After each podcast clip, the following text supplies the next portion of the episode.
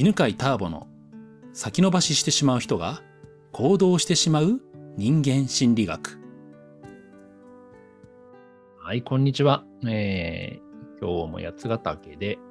Facebook ライブね、えで配信をしながら収録しています。こんなことを話してほしいというね、テーマを、えーまあ、コメントでいただいていただいているんですけども、えー今日の質問はですね、えー、孝太郎さんからの、名字も言っていいのかな？言ってもいいかあの、ちょっと、孝太郎、はいか家で教えてくださいね。えー、孝太郎さんからの質問です。えー自分の気質が認められないとき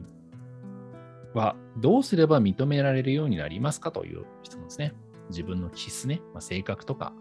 ですかね。性質が認められないときはね、どうしたら認められることができるかと。うん、で、えっ、と、今ね、センタービスを受講してくれてるんですけど、まあ、体タイプというのに分類されるんですよね。まあ、これなん、どういうものかというと、うんと、論理的に考えるのが苦手で、まあ、感覚的なタイプなんですよね。うん、感覚的にわかわかる、わかんないってね、うん。っていうことをね、判断するね、タイプなんですけど、まあ、この反対がですね、頭タイプというね、えー思考的に理解する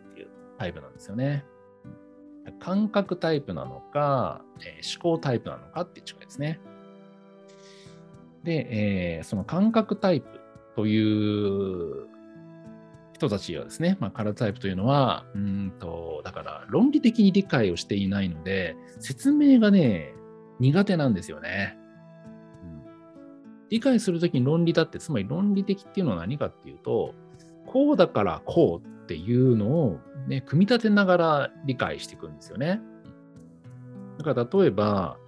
えー、論理的っていうのはどうどういう、うーん、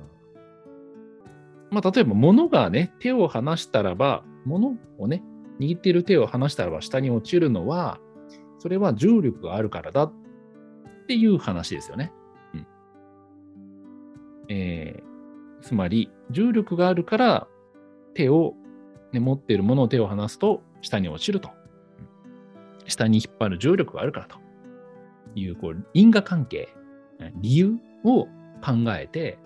これは何でなのかっていうのをいつも考えてるから、だから何か話すときに、これはどうしてかっていうのが説明しやすいんですよね。で、また自分が話した内容も、なんでそうそう思ったのっていうと、それはこうもこういう理由からですっていう理由が説明できるっていうのが、えー論理的な、まあ、頭タイプと呼んでいます。で、その反対というのが、えー論理的なね、これはこうだって、こういう理由だっていうのを考えないで、あ、そういうかん、そういう感じなんだって。つまり、えー手からね、手に力を抜くと、物ってふわーって落ちていくっていう、そのふわーって落ちていく感覚だけが記憶に残っている。だから例えば、こういうね、今、えーポッドキャストの話を聞いても、どうしてそうなのかっていうのを、あターボさんはなんでそういう話をしてんのかなっていうのを考えながら聞いてるのが頭タイプなんですよ、論理的にね。で、自分に当てはめてね、えーえそうなのかなっていう反論をね、自分の中で考えたり、え具体的に言うと他にどういう例があるだろうっていうね、具体例を考えたりしてるのが頭タイプなんですよね。で、それに対して、えーこの孝太郎さんのようなね、カラータイプ、感覚タイプというのは、そういうのを聞きながらしあの頭の中に入れてないので、ターボさんの話は、なんか柔らかいなとか、うん、なんか触り心地で言うとサラサラしてるなとか、あなんか川の水のようにサラサラと流れているみたいな、そういうふうに話の内容を理解してるんですよね。うん。これ全然違うでしょ？で、あの、まあ、えー犬飼ターボがどっちのタイプかってね、もうよくわかると思うんですが、頭タイプに近いわけですよ。どちらかというとね。まあ、感覚もあるはあるんですけど、うん、だから、あのこういうポッドキャストで説明するときにもね、これはこうですよっていうのを、まあ、説明しやすいわけですよ。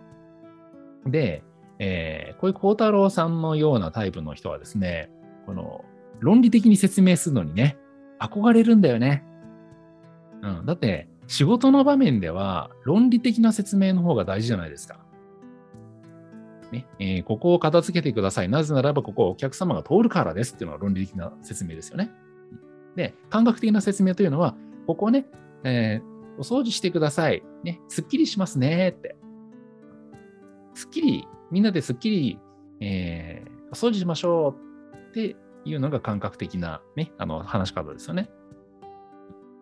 どっちの人にあの納得が得られるかというと、やっぱりお客様がたくさん通るので、ね、掃除しましょうと言った方が、なるほどって伝わりやすくなるわけですよ。で、そういう、ね、論理的な説明の仕方とかを聞いてると、ああ、いいなーって、ああいうふうにね、明快に説明できたらいいなーって思うわけですね。うん、で、それなぜかというとね、今仕事とかビジネスっていうのが、えーそういうこう、言葉で論理的に説明するっていうのが求められる場面がたくさんあるからですね。で、えーこれがね、頭タイプの論理的なタイプの強みなんですよ。説明するのが上手ってね。で、でもじゃあ、頭タイプにも、えー弱点があります。それが何かというと、堅苦しくなるってことなんだよね。もうすでになんかね、なんかこのタウボさんの話堅苦しいみたいな。追いつけないみたいな。っていう感想を抱いてる方もいるんじゃないかなと思うんですけど、どうしても頭タイプって正確にね、これはこうですっていうのを説明しようとして、言葉が多くなったり、えーなんかこう、うん、あと整理しきれてないものを説明するときには、なんか話がですね、まとまらないとかってなんですよね。で、相手がね、あの、どれくらいね、こう、受け取ってるのか、納得してるのかっていうのを確認せずに、頭の中で、こう、話の、こう、ストーリーが組み立た、組み立っているんで、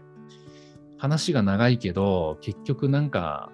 伝わりにくいみたいな。何が伝わりにくいって言わないな。感動が伝わりにくい。うん感情が伝わりにくい。っていうのがあります。これがね、頭タイプのね、弱点ね。えー話がややこしくなる。難しくなりがちみたいな。じゃあ、えー逆の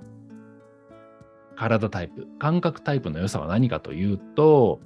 やっぱ感覚に訴えるってとこなんだよね。うん。で、えっ、と、確かにビジネスでね、あの、たくさんの人に説明する場面では、感覚のまま言っても伝わらないんですよ。で、ところが感覚で伝えたらいいものっていうのがあって、それが何かっていうとね、あの映像とか、それから体感っていうね、その伝えるルートがあるわけですよ。今ね、あの、これ聞いてる方は音声で聞いてますけど、えー収録はね、えー Facebook ライブで配信してるんですね。その時映像も今出てるわけ。で、えーやっぱりね、あの、感覚タイプの人っていうのは、写真を撮らせたり、絵を描かせたりすると、すごい、あの、素敵な写真とかね、を撮ったりね、絵を描くんですよね。あとなんか、なんか飾ったりするときにも、すごい素敵なえものになると。そういうところでね、自分の強みを生かしたらいいですよ。あとは、えー味覚も感覚なんで、えー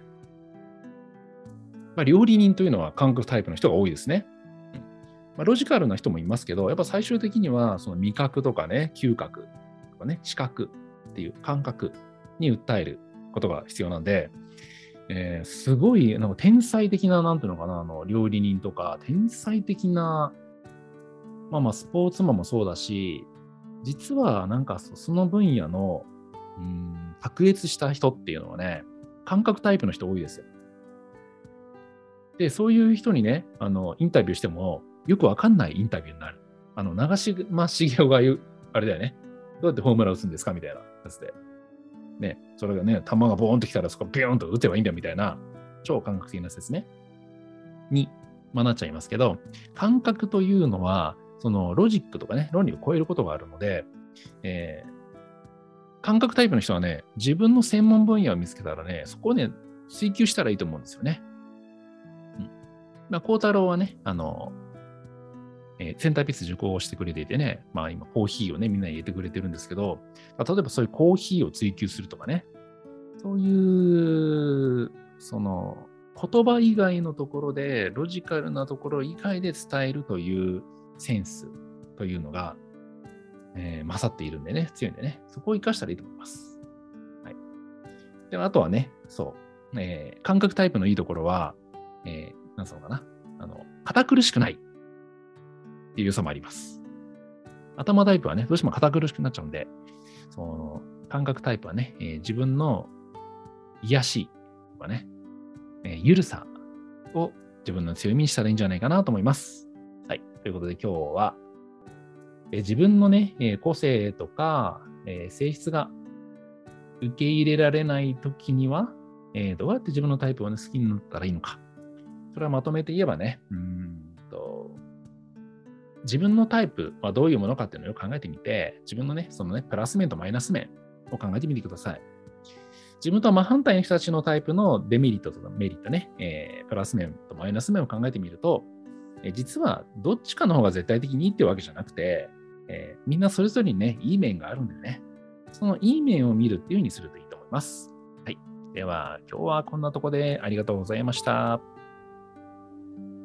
この番組は犬飼ターボ、ナビゲーター竹岡義信でお送りしました。